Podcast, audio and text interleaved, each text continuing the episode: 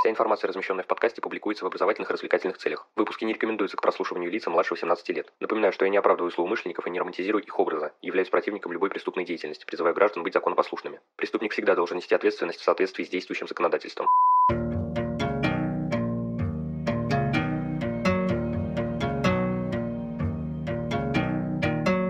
Всем привет, вы на канале Cream One и сегодня мы поговорим об исследованиях веществ, материалов и изделий, а также исследованиях взрывотехнических. В общем, без лишних слов, поехали! Традиционно исследование материалов, веществ и изделий относятся к криминалистическим, однако они в то же время требуют помимо криминалистической базы глубоких знаний из сторонних наук – химии, биологии и прочих. Криминалистическое исследование веществ, материалов и изделий, сокращенно КИМВИ, посвящено изучению закономерности возникновения и движения криминалистически значимой информации, заключенной в свойствах веществ и материалов как элементов материальной обстановки преступления. Как самостоятельный раздел криминалистической техники, техники Кимви подразделяется по видам – наркотиков, полимеров, волокон, лакокрасок, металлов, сплавов, стекол, почв, горюче-смазочных материалов, нефтепродуктов и некоторых других. Каждый из видов имеет свои особенности исследования, но так как они выходят за рамки криминалистических знаний, останавливаться подробно мы на них не будем. Для понимания раздела достаточно охарактеризовать общие черты, свойственные для любого кимви. Объектами исследования всегда являются либо одноименные виду исследования предметы, либо материальные объекты, содержащие в себе эти предметы. В дальнейшем обозначим их за X. Причем перечень и первых, и вторых вряд ли являются исчерпывающим. Задачами, решаемыми в процессе экспертизы, могут быть как диагностические, так и идентификационные, хотя последние представляют из себя наиболее трудные и, соответственно, редко выполнимые. Диагностические и идентификационные исследования материалов, веществ и изделий по своей сути сводятся к установлению факта контактного взаимодействия разных объектов. Диагностические могут решаться посредством вопросов, связанных с наличием объекта X перед исследователем и его пригодностью, установлением контактного взаимодействия,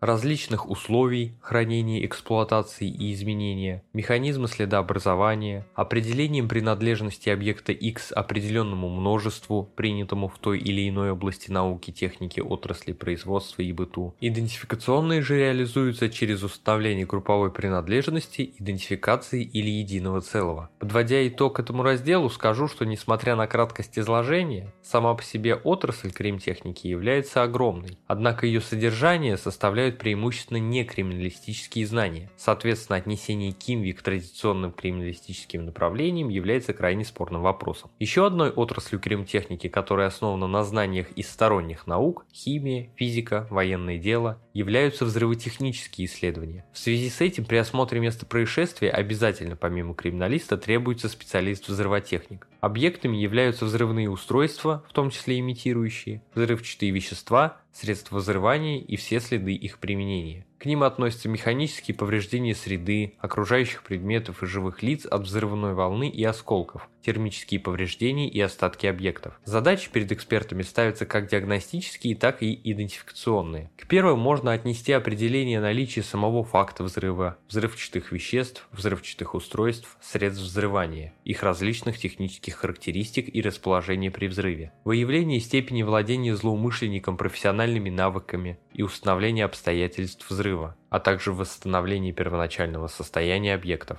К идентификационным задачам можно отнести установление групповой принадлежности взрывчатых веществ, взрывчатых устройств и средств взрывания, и их идентификацию по следам, а также определение единого источника происхождения. Что ж, на этом выпуск подходит к концу, благодарю за его прослушивание. Следите за подкастом на удобной вам платформе, не забывайте про одноименные группы ВКонтакте, Инстаграм и канал на Дзене. Рассказывайте другим о Crime One и проявляйте всяческую активность, мне будет приятно. А если вы захотите поддержать проект материально, добро пожаловать на Boosty, рад любой помощи. Но главное, всегда помните, нераскрываемых преступлений не бывает.